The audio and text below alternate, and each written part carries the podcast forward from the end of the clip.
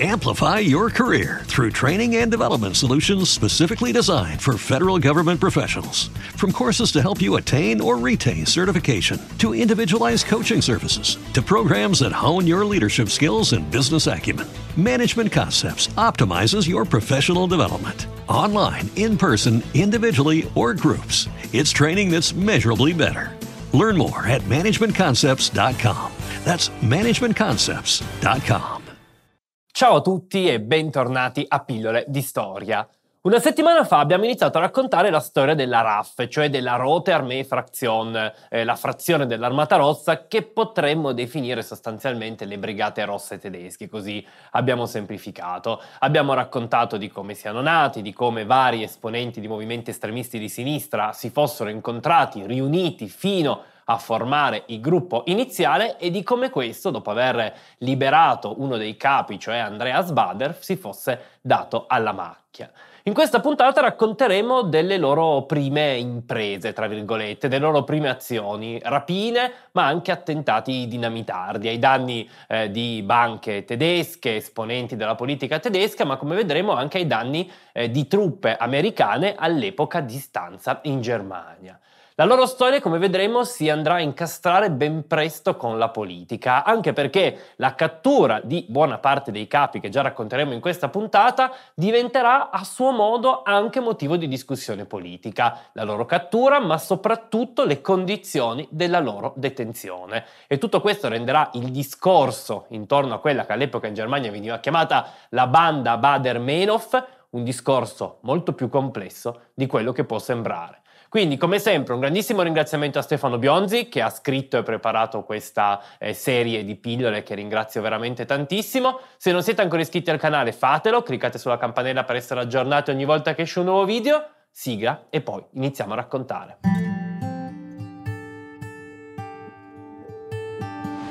Pillole di Storia è il podcast de La Biblioteca di Alessandria, la community per chi ama la storia. Condotto da Gioele Sasso, produzione e sound design a cura di Matteo D'Alessandro.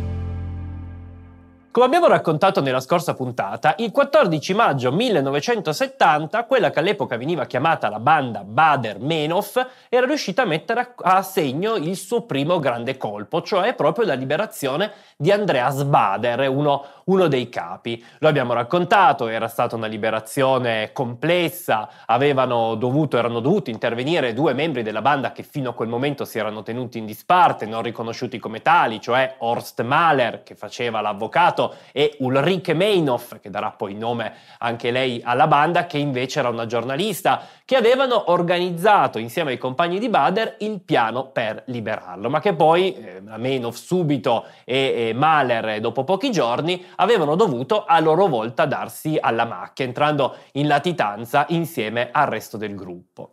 La banda all'epoca, come vi dicevo, da questo evento iniziò ad essere chiamata Banda Baader-Meinhof e manterrà questo nome ancora per parecchio tempo, anche perché il nome RAF con cui viene chiamata oggi in realtà sarà introdotto solo nel 1971, quindi insomma manca ancora qualche mese, e il nome di Banda Baader-Meinhof rimarrà utilizzato dai giornali ancora per parecchio tempo. Ad ogni modo, come abbiamo raccontato, il grosso della banda, dopo la liberazione di Baader, decise di lasciare temporaneamente la Germania, spostandosi addirittura fino in Giordania, in alcuni campi dove vennero addestrati all'uso delle armi. Non tutta la banda però fuggì, perché alcuni dei suoi esponenti che fino a quel momento non erano mai stati scoperti a prendere parte ad atti criminali rimasero, talvolta in realtà strettamente controllati dalla polizia. Tra questi, uno dei più famosi era una donna, una ragazza che si chiamava Astrid Proll e che era la sorella di quel Thorwald Proll che, se ricordate nella scorsa puntata, era stato uno dei primi compagni di Andreas Baader quando avevano messo le bombe nei grandi magazzini. Thorwald Proll però aveva lasciato la banda, in questa fase già non ne faceva più parte, mentre la sorella, che era stata fatta avvicinare a questo gruppo estremista proprio dal fratello, aveva continuato ad avere contatti e appunto dal maggio 1970 sarà un po' lei il contatto in Germania degli altri espatriati. Peraltro Astrid Proll era nota per questi contatti e questo comportava che non solo fosse controllata dalla polizia, ma che non fosse molto molto tollerata da molti movimenti di sinistra, anche quelli più estremi, che in qualche modo temevano che questi contatti con la banda potessero inficiare il loro lavoro politico. È un qualcosa che, se ci pensate, è successo anche in Italia, dove molti movimenti di sinistra mal tolleravano le Brigate Rosse, anzi, oltre a essere i primi magari a subirne la violenza, erano anche i primi a non voler aver niente a che fare con loro esponenti, proprio perché vedevano in questa lotta armata una facilitazione alla repressione da parte della polizia e una facilitazione della propaganda di parte avversa, e invece appunto mal tolleravano questi metodi armati contro la popolazione. Ad ogni modo, nell'agosto del 1970 gli altri membri, quelli espatriati della RAF, ritornarono in Germania. Da questo momento per parecchi mesi vissero tra Berlino e la Germania Ovest, anche se ogni tanto si spostavano nella Repubblica Democratica Tedesca per rallentare un po' le ricerche da parte della Polizia Federale. La Germania Est, come abbiamo detto alla fine della scorsa puntata, in realtà gli diede spesso aiuto e rifugio. Gli accordi erano molto semplici: la banda poteva rifugiarsi nella Germania Est a patto che non compisse nessun tipo di azione all'interno della Germania orientale, della Germania comunista. Non si sa effettivamente se ci fossero aiuti anche di tipo militare, fornitura di armi, fornitura di denaro, ma è certo che la banda, operando nella Germania Ovest, in qualche modo destabilizzandone la politica, faceva un grosso favore alla polizia segreta della Germania Est. Ad ogni modo, la banda, una volta tornata in Germania, iniziò a cercare dei metodi di autofinanziamento, e questi metodi ovviamente furono le rapine, un po' come succedeva anche in Italia con le Brigate Rosse. Uno dei più famosi esempi di queste rapine avvenne il 29 settembre del 1970, quando la banda, dopo essersi divisa in tre, attaccò praticamente simultaneamente, nel giro di 5 minuti, tre banche differenti, ovviamente creando una grossa confusione per la polizia locale, che, avendo sentito scattare tutti e tre gli allarmi, non riuscì ad intervenire in maniera corretta in nessuno dei tre casi, e riuscendo così a fuggire. Il colpo, riuscito praticamente alla perfezione, venne quasi ripetuto nel gennaio del 71, di lì a qualche mese. In questo caso però le banche rapinate, furono solo due.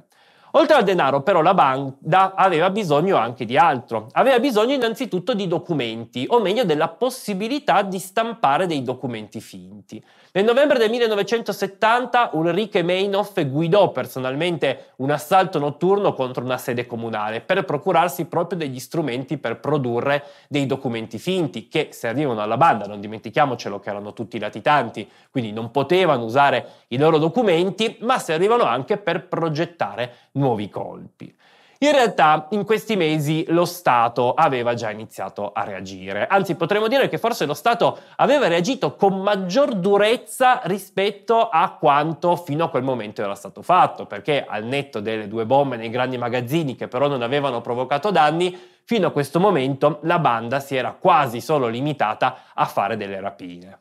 Nel febbraio del 1971 venne organizzata una commissione speciale per occuparsi proprio di questa banda, e i giornali iniziarono a fare una grossa gran cassa su quello che stava avvenendo, iniziando a parlare espressamente di un tentativo eversivo, cioè del tentativo di abbattere lo Stato che era stato creato nella Germania occidentale, e di imporre invece uno Stato comunista, attuato ovviamente tramite una serie di attacchi e il tentativo di utilizzare questi autofinanziamenti che giungevano dalle banche, ovviamente sotto forma di rapina, per acquistare armi da distribuire per creare una vera e propria rivolta.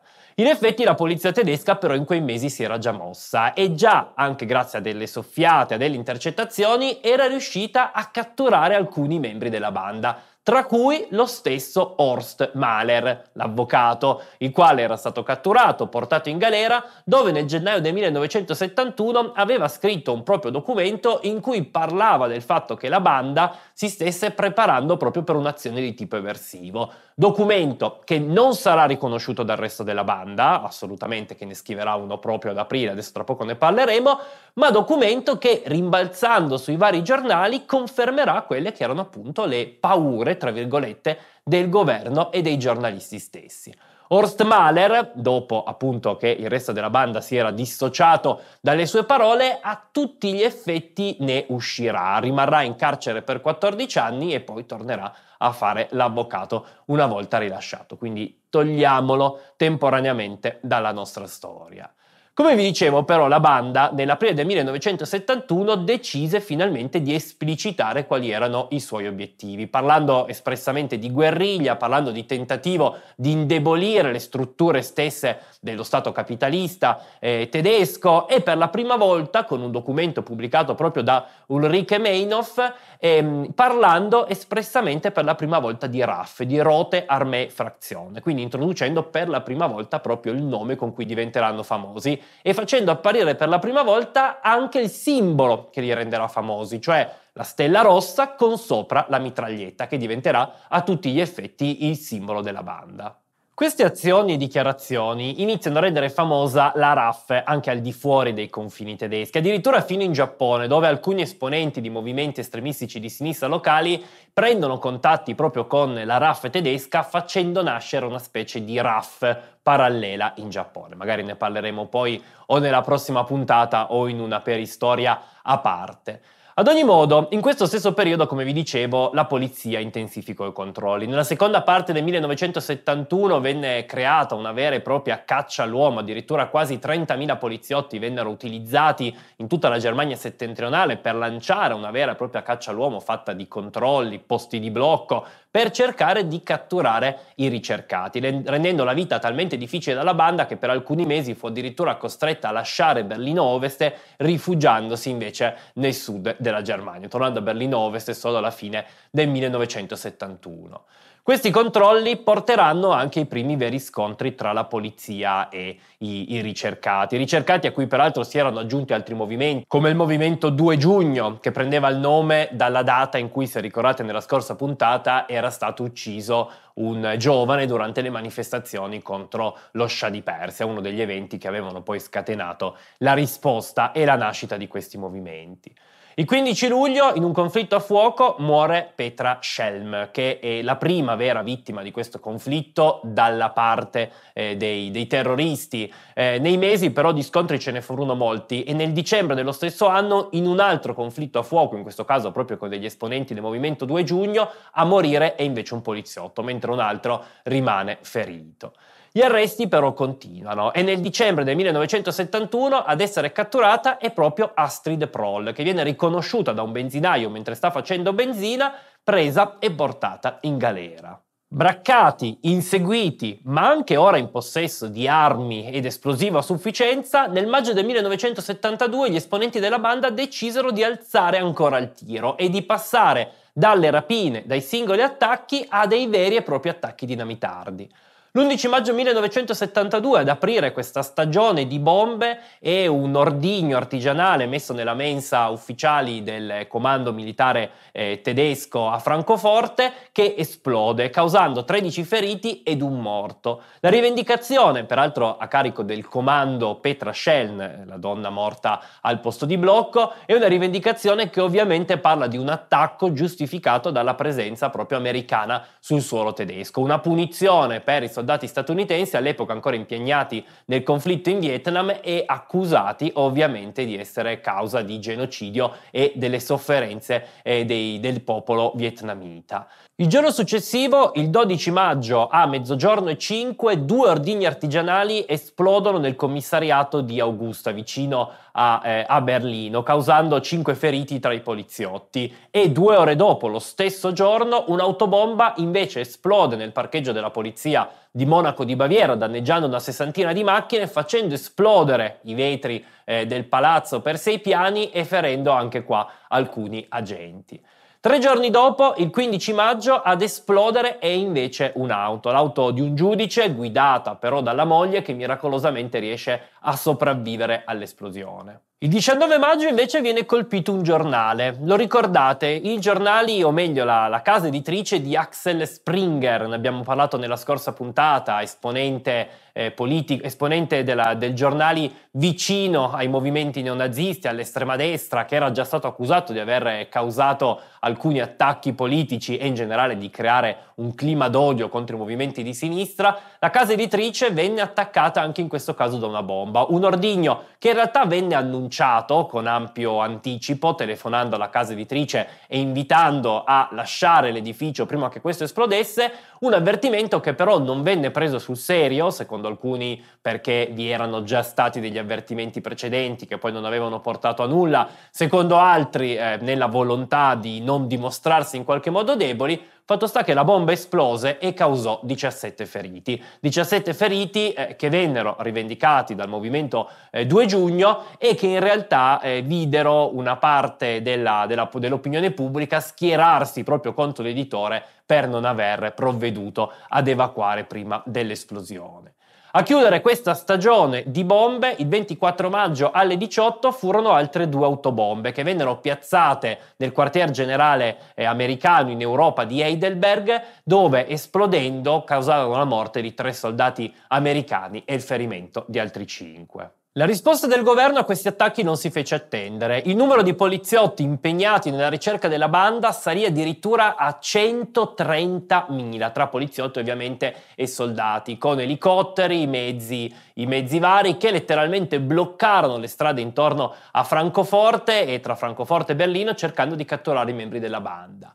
A permettere la cattura non fu però questo gigantesco schieramento di forze, ma ancora una volta il lavoro investigativo, che grazie a una soffiata riuscì a scoprire un garage dove la banda aveva immagazzinato del materiale esplosivo, che non venne ovviamente sequestrato, ma che venne utilizzato come un'esca, mettendo sotto controllo il garage e preparandosi ad intervenire. All'inizio di giugno del 1972 la polizia che teneva d'occhio il garage notò l'arrivo di una macchina sulla quale venne riconosciuto Andreas Baader in persona con 2 complici. Una volta circondato il garage con 150 uomini venne attaccato. Uno dei 2 complici si arrese subito, gli altri 2, Andreas Baader e un altro complice, si rinchiusero nel garage, ma dopo un breve scontro a fuoco lo stesso Baader fu ferito ad una gamba e venne arrestato. Nei giorni successivi vennero catturati anche gli ultimi capi rimasti in libertà. Il 7 di giugno venne infatti catturata Gudrun Hensling, lo ricordate, la compagna di Andreas Baader, anche lei una delle fondatrici del gruppo, la quale venne catturata in un negozio di vestiti di Amburgo dopo essere stata notata dalla commessa che aveva visto come nell'atto di togliersi la giacca la Hensling avesse mostrato una fondina con una pistola. Aveva quindi chiamato la polizia che l'aveva riconosciuta e arrestata. Il 15 venne invece arrestata la stessa Ulrike Meinhof, che per cercare di sfuggire alle retate si era rifugiata da un'amica, una professoressa vicina ad ambienti dell'estrema sinistra, che insieme al marito l'aveva ospitata in casa propria. La cosa non era piaciuta al marito, che aveva litigato con la moglie, era stato cacciato di casa e che per tutta risposta si era presentato al commissariato denunciando la Meinhof, che quindi era stata arrestata. Nel luglio del 1971, quindi nel 1972, chiedo scusa, nello stesso anno, anche molti quadri intermedi della RAF vennero arrestati grazie alla confessione di un tipografo che aveva stampato dei volantini per il gruppo e che aveva confessato, per ridursi la pena, aveva confessato i nomi di tutti coloro che conosceva, permettendo, chiedo scusa, in questo modo tutta una serie di arresti. A questo punto la banda era stata praticamente decapitata. Non solo i quadri più alti, praticamente tutti i dirigenti più importanti, ma anche buona parte dei quadri intermedi erano stati catturati e a prima vista sembrava che il tutto fosse stato risolto. E invece no, perché la stessa prigionia dei membri della banda in qualche modo divenne motivo di lotta politica. Innanzitutto perché in qualche modo queste catture, queste bombe resero la banda ancora più famosa, soprattutto tra chi lottava contro il mondo occidentale.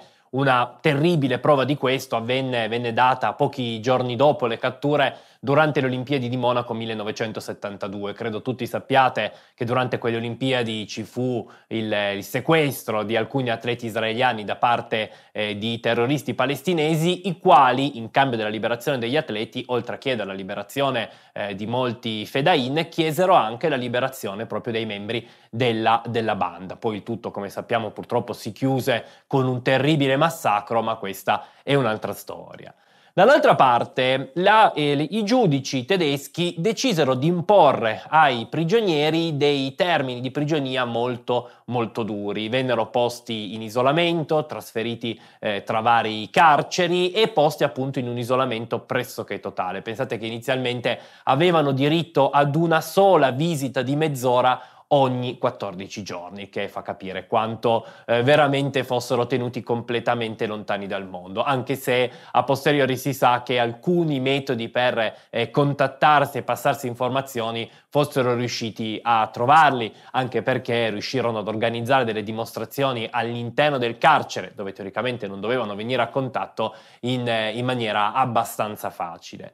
Ad ogni modo, questa condizione di prigionia, quando iniziarono a circolare al di fuori del carcere, iniziarono a scatenare tutta una serie di polemiche. La stessa Amnesty International intervenne citando appunto questi avvenimenti come una scelta sbagliata e indicando come le condizioni dei carcerati fossero, a loro parere, troppo dure.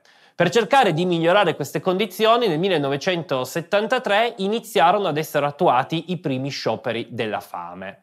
I risultati furono inizialmente molto modesti, ma il loro protrarsi iniziò a fare sempre più presa dal punto di vista politico e nel febbraio del 1975 quasi tutti gli esponenti della banda vennero trasferiti nello stesso carcere e le loro condizioni di isolamento vennero decisamente migliorate. Questo miglioramento della situazione giunse però troppo tardi per Holger Meins, un membro della banda che aveva attuato un lunghissimo sciopero della fame e che il 27 agosto del 1974 era morto in carcere. In realtà in molti avevano chiesto il suo trasferimento nei giorni precedenti, il trasferimento in ospedale, anche perché era arrivato a pesare solamente 39 kg, ma il trasferimento gli era stato rifiutato e così appunto era morto in carcere senza le cure necessarie. La morte di Meins aveva scatenato questa volta delle vere e proprie proteste nelle strade, da parte di molti che chiedevano che fosse l'ultimo morto e che le condizioni migliorassero. Come vi dicevo, appunto, miglioreranno poi nel febbraio del 1975. La sua morte però avrà anche l'effetto di aumentare ancora di più il numero di giovani reclute che si avvicinavano alla RAF, che in quel periodo tornò a crescere nei numeri da quello che rimaneva della base, creando una nuova generazione, e iniziò anche a cambiare il suo metodo di lotta, passando dalle bombe e dalle rapine ai rapimenti, ma di questo ne parleremo nella prossima puntata, anche perché è strettamente legato proprio agli anni successivi. Ripartiremo grosso modo dall'inizio del 1975. Di tutti gli esponenti della banda, all'inizio del 1975 l'unica che non si trovava più in carcere era Astrid Proll, che nel 1973 era riuscita a scappare.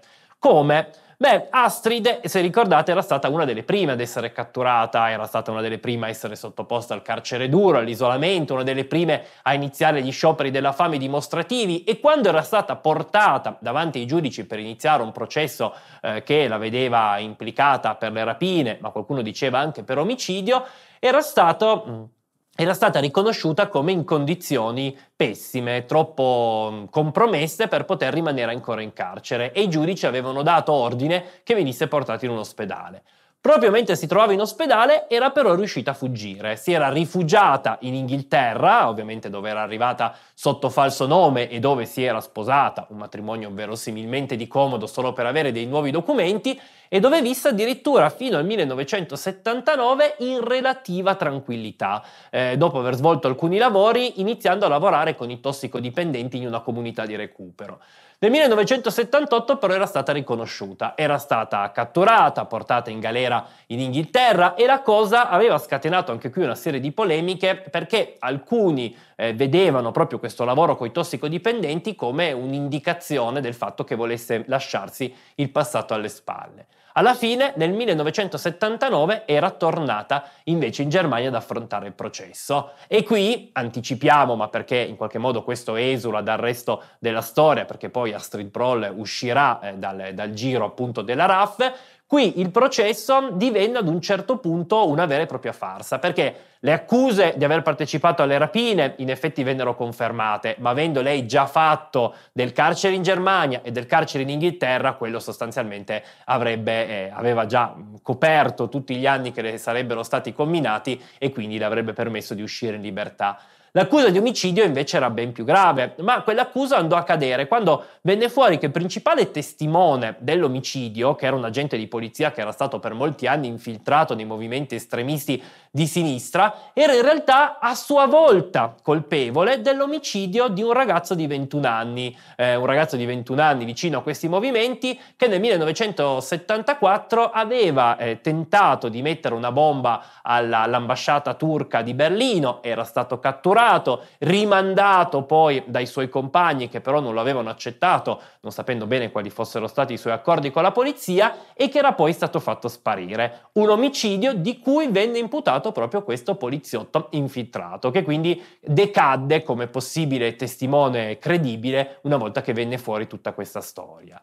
Altri due testimoni uscirono poi fuori a distanza di tempo, ma le loro versioni si contraddicevano l'un l'altra e vennero in realtà entrambe smentite. Quindi Astrid venne liberata da ogni accusa in questo senso. Ad ogni modo, la puntata di oggi, ripeto, sostanzialmente finisce all'inizio del 1975, quando i capi della RAF, quelli che abbiamo conosciuto nella scorsa e in questa puntata, sono ormai praticamente tutti in galera o fuori dai giochi, come ad esempio Astrid Proll, ma un nuovo gruppo della RAF inizierà una serie di rapimenti, e lo scopo di questi rapimenti ovviamente sarà cercare di far pressioni sul governo affinché i capi storici venissero liberati. Il loro destino, però, come vedremo, e questo sarà uno dei punti più oscuri della nostra storia, sarà molto, molto diverso. Ma ne parleremo nella prossima puntata. Io mi fermo qua. Un grandissimo ringraziamento a Stefano Bionzi per tutto il materiale che mi ha messo a disposizione, per aver messo insieme tutte le varie storie, lo ringrazio assolutamente tantissimo. E un grandissimo ringraziamento ovviamente ad abbonati, Patreon, chi fa donazioni sul conto PayPal, perché anche grazie al vostro sostegno questo canale riesce ad andare avanti e riusciamo a produrre nuovo materiale a disposizione di tutti. In particolare oggi il mio grandissimo ringraziamento va a Paolo Cappuccio. Grazie mille per il tuo sostegno. Per il resto, come sempre, io vi ricordo di essere curiosi, perché la storia del mondo là fuori è piena di avvenimenti e storie fantastiche, storie incredibili che nessuno scrittore, nessun regista avrà mai la fantasia di mettere nelle loro opere. Noi ci vediamo presto con una nuova pillola di storia. A presto! Ciao ciao! Every day we rise, challenging ourselves to work for what we believe in. At US Border Patrol, protecting our borders is more than a job, it's a calling. Agents answer the call, working together to keep our country and communities safe. If you are ready for a new mission, join U.S. Border Patrol and go beyond. Learn more at cbp.gov/careers. What if you could have a career where the opportunities are as vast as our nation, where it's not about mission statements, but a shared mission? At U.S. Customs and Border Protection, we go beyond to protect more than borders. From ship to shore, air to ground, cities to local communities, CBP agents and officers are keeping people safe. Join U.S. Customs and Border Protection and go beyond for something far greater than yourself. Learn more at cbp.gov/careers.